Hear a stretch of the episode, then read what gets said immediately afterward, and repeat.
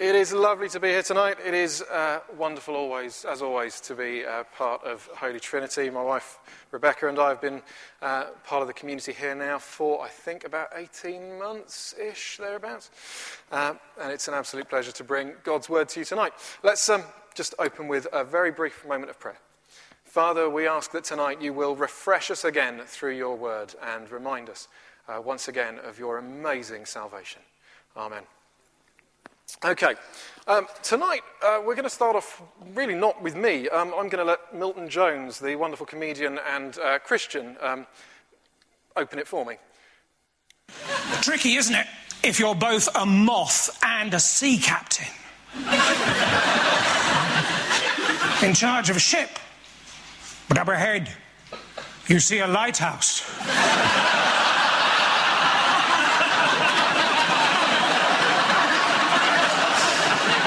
You know you shouldn't.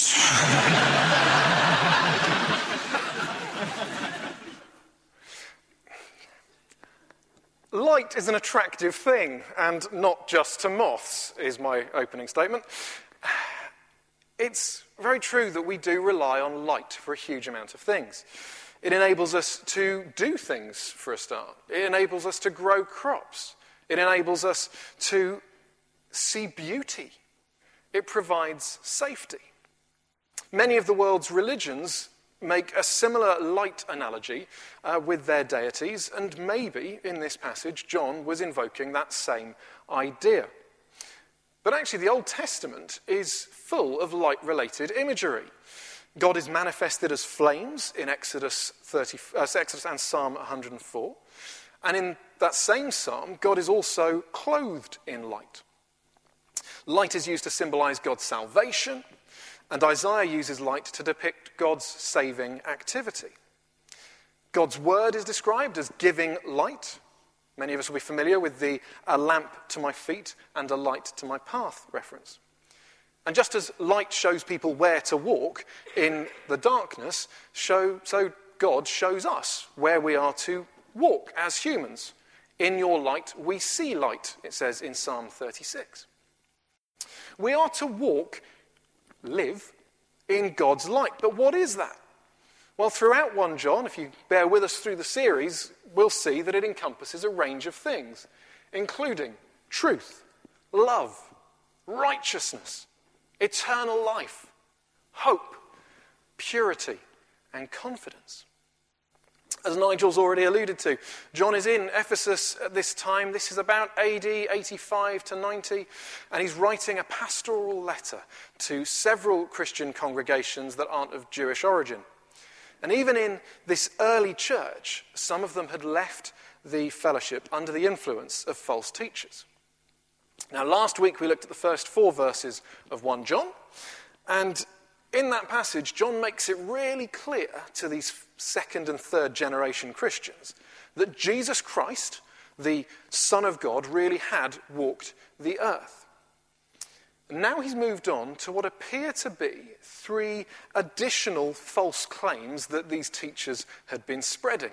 Now, scholars do have quite different views as to exactly how these false claims might have uh, been phrased or exactly what false teaching it was that John is countering. But that's a study for a different day. What I'm going to focus on tonight is just a few of the points that John makes in his discussion about this particular topic. And the first one is this that living in light gives fellowship with each other and cleansing from sin. The word for walk, which is the word that John uses, it's, it's from a root uh, peripateo, which means to conduct our lives in a particular manner. It encompasses quite a lot of things. It encompasses our thoughts, it encompasses our words and our deeds. If we're not walking in the light, we are walking in darkness. There's no scope for twilight as far as this distinction is concerned. Darkness is everything that is not light. So we're talking about falsehood, we're talking about hatred, we're talking about impurity, fear, and sinfulness. It is everything that God is not. And the two can't overlap. God is pure light, and by very definition, cannot coexist with darkness.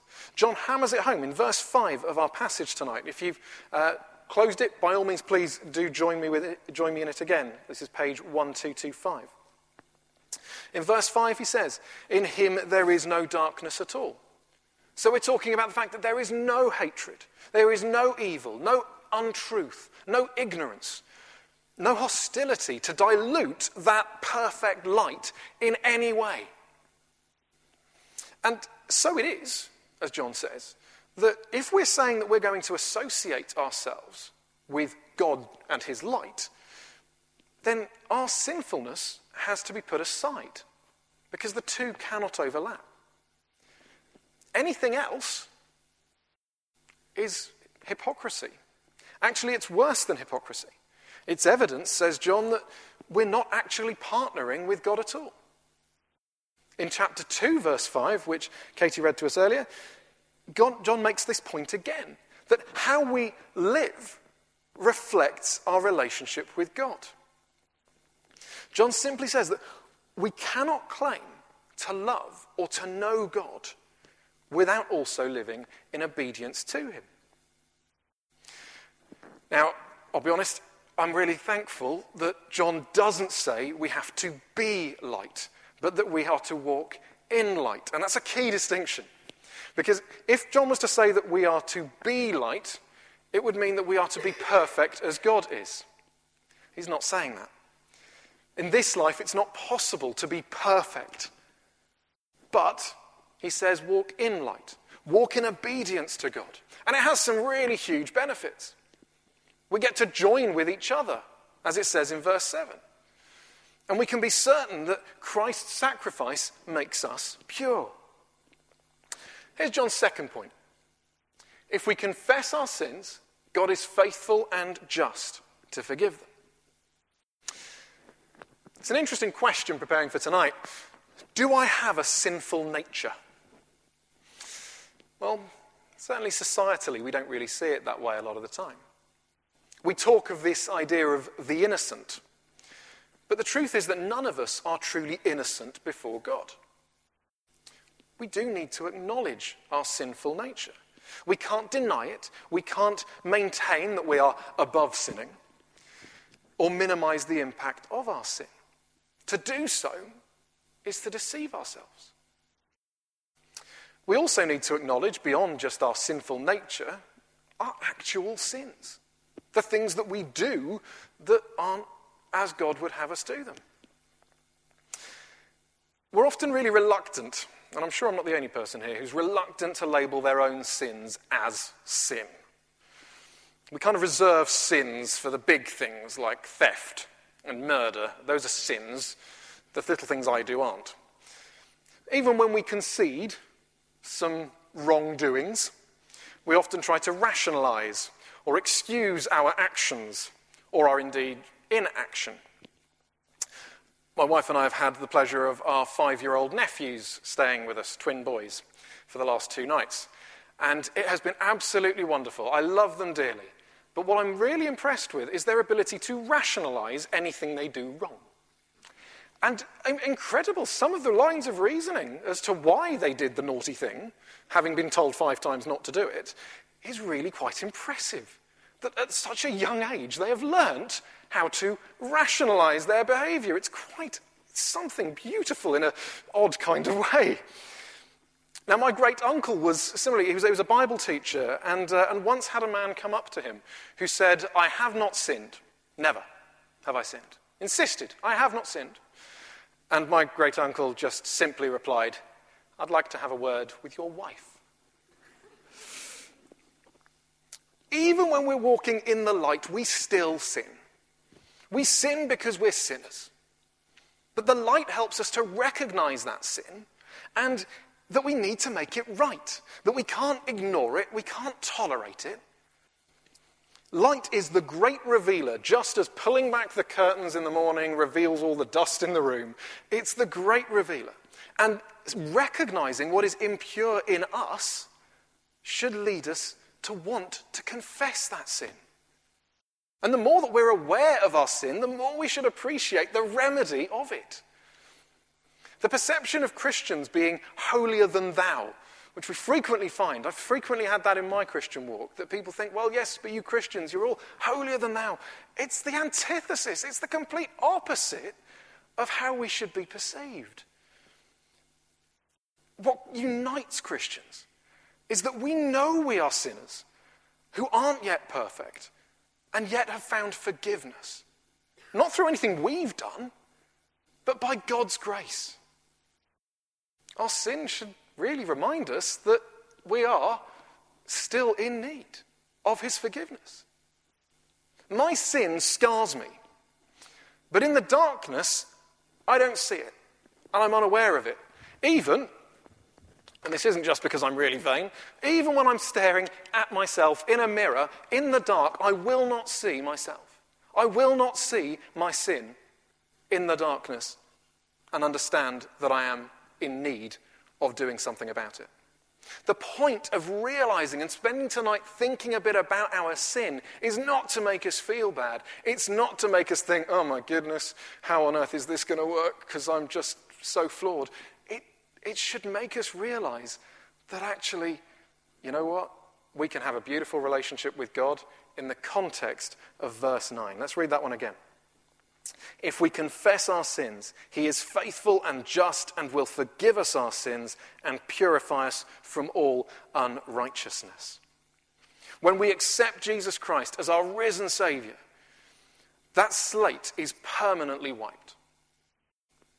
But it's because of that truth that we've just read, we know that when we confess our sins, as we do every Sunday service here and as we've already done tonight, God will stand by his promised forgiveness and is just in that although sin can't be overlooked Romans 6:23 reminds us that sin can't be overlooked but he has, has ensured that the price has been paid.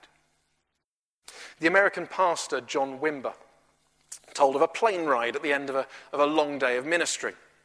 Shortly after the plane, after the plane took off, he, he relaxed and uh, he just glanced around, as we all do.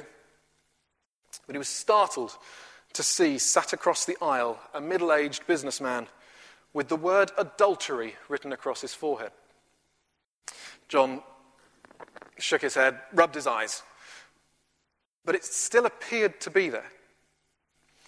The man, not surprisingly, soon became aware that John was looking at him. And what do you want? As the man spoke, a name very clearly came to John's mind, a woman's name.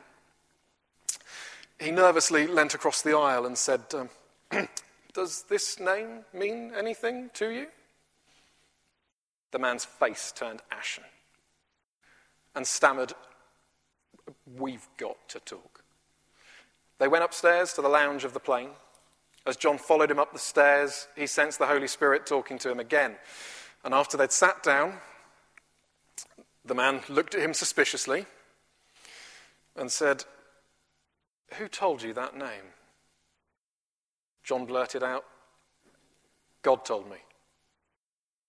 God told you. Yes. He also told me to tell you that if you don't turn from this adulterous relationship, he's going to take your life. John braced himself for this angry defense that he was sure was going to come, but the man just crumbled. In a desperate voice, he asked John, What should I do? John explained what it meant to repent, or to turn from what is wrong in our lives and to trust Christ with them.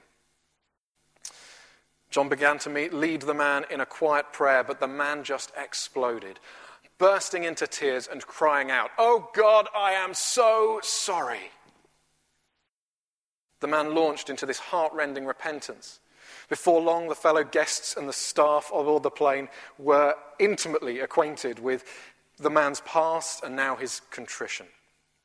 Long story short, they ended up returning back to the main seating area of the plane, and the man confessed all to his wife and led her to Christ right there on the plane. It's clear that our sin scars us, it's written all over us.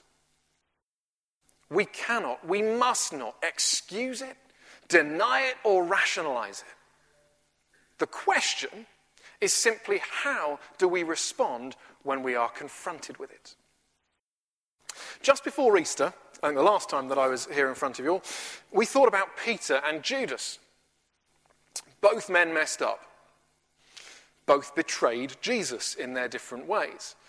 Both sinned and were confronted with it. The difference was in their reactions to sin and being confronted with it. Judas spirals in his own guilt and eventually ends up committing suicide. Peter returned to Christ and was restored, becoming the rock on which the early church was built. But okay, if confessing our sin and accepting Jesus once and for all saves us, why do we still do it? Why is it still important to do this? I've said that, you know, the Bible's very clear. Once we have accepted Jesus, our slate is wiped clean. Why is walking in the light, why is part of that still confessing our sins? Well, remember that sin means we are still in need. Unlike the false teachers of the time, we are agreeing with God that our sin is sin. We're acknowledging and affirming both God's sole authority to determine what is sin and what isn't sin, and also that He is the one whose forgiveness is needed and valued above everything else. Plus, the more that we see our sins, the more we appreciate the remedy. And confession indicates that we want to turn from that sin and rely on His power to help us do that. It stops barriers from forming between us and God. I have absolutely no problem in admitting to you that if I am doing something wrong, and if I'm enjoying doing something wrong, it's not something I talk to God about. In fact, I deliberately don't if I know I'm indulging in something that isn't healthy, that isn't what God would want me to do, I don't talk to Him about it. And for as long as that remains the case, there is this distance between us that He knows about, I know about, I'm just not doing anything about it. I'm holding back. And I'm not fully enjoying what it means to actually be walking His way, which I guarantee and I know from when I'm thinking more reasonably is ultimately I'm going to enjoy that an awful lot more than whatever this is that I'm doing over here. Plus, and this is the nice benefit of confessing our sins together, like we've already done tonight, it has the added benefit of reminding us that together we stand on a common ground, that we stand before God who accepts and forgives all of us. To deny that we have sinned is to call God a liar, as uh, one of the later claims is made. God said that we needed Jesus, every single one of us. God said, You're not right with me. Your disobedience means you've put that distance between us. But if you want to come back, I've made the sacrifice for you. To say otherwise rejects the need for Jesus, rejects the need for the sacrifice he made. It means that God's effectively condoning our actions and that forgiveness isn't necessary. That claim that some of these false teachers were making was enough for John to say that actually it's not God's message you've heard, it's a different message entirely. John affectionately explains to his dear children in chapter 2, verse 1. He says, Walking in the light means you have no reason to sin. But even though we do sin, doesn't mean that all is lost. If we sin, we have a righteous advocate who pleads our case to the Father. God is happy to have Jesus represent us to him. As we go through this passage, verses 3 to 11 of chapter 2 explain what walking in the light is meant to look like as far as our relationship with each other, which itself, remember from verse 7, is one of the two big benefits of walking in the light. And it seems particularly appropriate for a church like ours going through this big transition in our leadership at the moment and awaiting our, our new rector to think about what it means to look like walking in the light as a church. John's very clear about how we should be with each other. We have our example in Jesus. asking whether our thoughts, words, and deeds follow Jesus' lead in demonstrating God's love to each other. Those of you familiar with uh, the Gospel of John, John 15, 14. You are my friends if you do what I command, says Jesus. Those who know God live according to the way he prescribes. Knowing God is something that's really personal, it's something that's really intimate, and it's something that is deeply relational. Let's remind ourselves of verse 7. Dear friends, I'm not writing you a new command, but an old one which you've had since the beginning. This old message, this old command is the message you have heard. He reminds us that the command to love each other is not something that's new. The Old Testament commanded to love one's neighbor, Leviticus 19. And Jesus quotes it in some of the Gospels. In our state of sin, we are still in need of the promised recovery. So, our, for that, uh, to that end, fraternal love has long been commanded of us as partners in the same hope. What is new is the paradigm shift in the example of Jesus' own life and his sacrificial death. Self sacrificial love for each other and even beyond continually testifies to the ongoing power of Christ's sacrifice and of God's love. We can't claim to be living in the light while hating a sibling in our community. The way we act towards each other should be a sign to those both within our community and outside of the church of just how God is to us. Those who love each other don't cause each other to stumble, and they don't cause each other to sin or to put them off the faith. In verse 10, it seems likely that John is making the contrast between those who've left the church and those who've stayed. He's saying to know which group of these is really in the light, we need to look at who is loving their siblings within the church. What I love about this is that actually nowhere in this bit here is John mentioning the word feelings.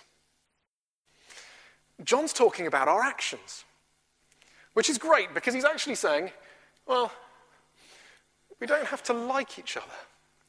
I think this is a really important point that actually we don't have to like each other, but we choose to love each other and act towards each other as God wants us to.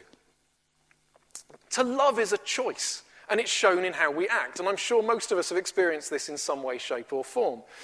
There are going to be days when we do not like our partners, our children, our parents, our colleagues, our friends, but we can still choose to love them. And we can still choose to value them as God does.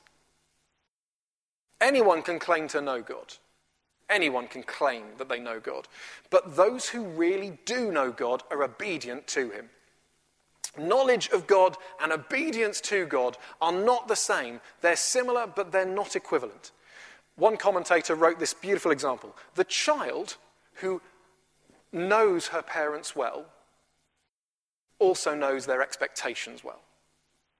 And the child who loves and respects her parents honors their expectations. As we start coming to a close tonight, do our actions show that we are walking in the light?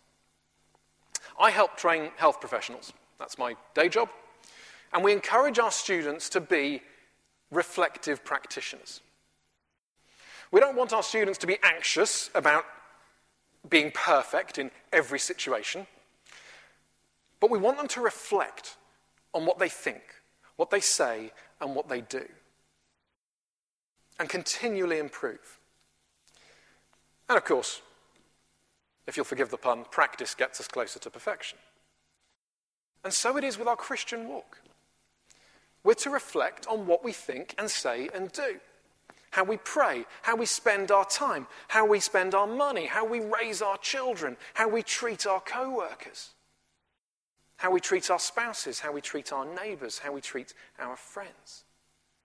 to continue being drawn to that attractive light, demonstrating all those things that we saw earlier love, hope, truth, righteousness. Because others will soon see the glow that comes from that. So, what is the truth about ourselves? Well, we sin. And it's highlighted in the light of God. But let us not be blind to it. Instead, let it remind us that we're not yet perfect, that we're still in need of His forgiveness, that we're still covered by Christ's atoning sacrifice. And let us be reflective practitioners of our faith. Let us be objectively and consciously aware of everything that we think, everything that we say, and that we do. To recognize the feelings that go with that from our perspective, but more importantly, from God's perspective and from those around us. To evaluate the good and bad in our situations, to look at the causes and the consequences of what we've done, and to consider if it was the right thing or if we could have done it differently. Let us resolve what we'll do in the future as we continue walking in His glorious light and reflecting it to those around us.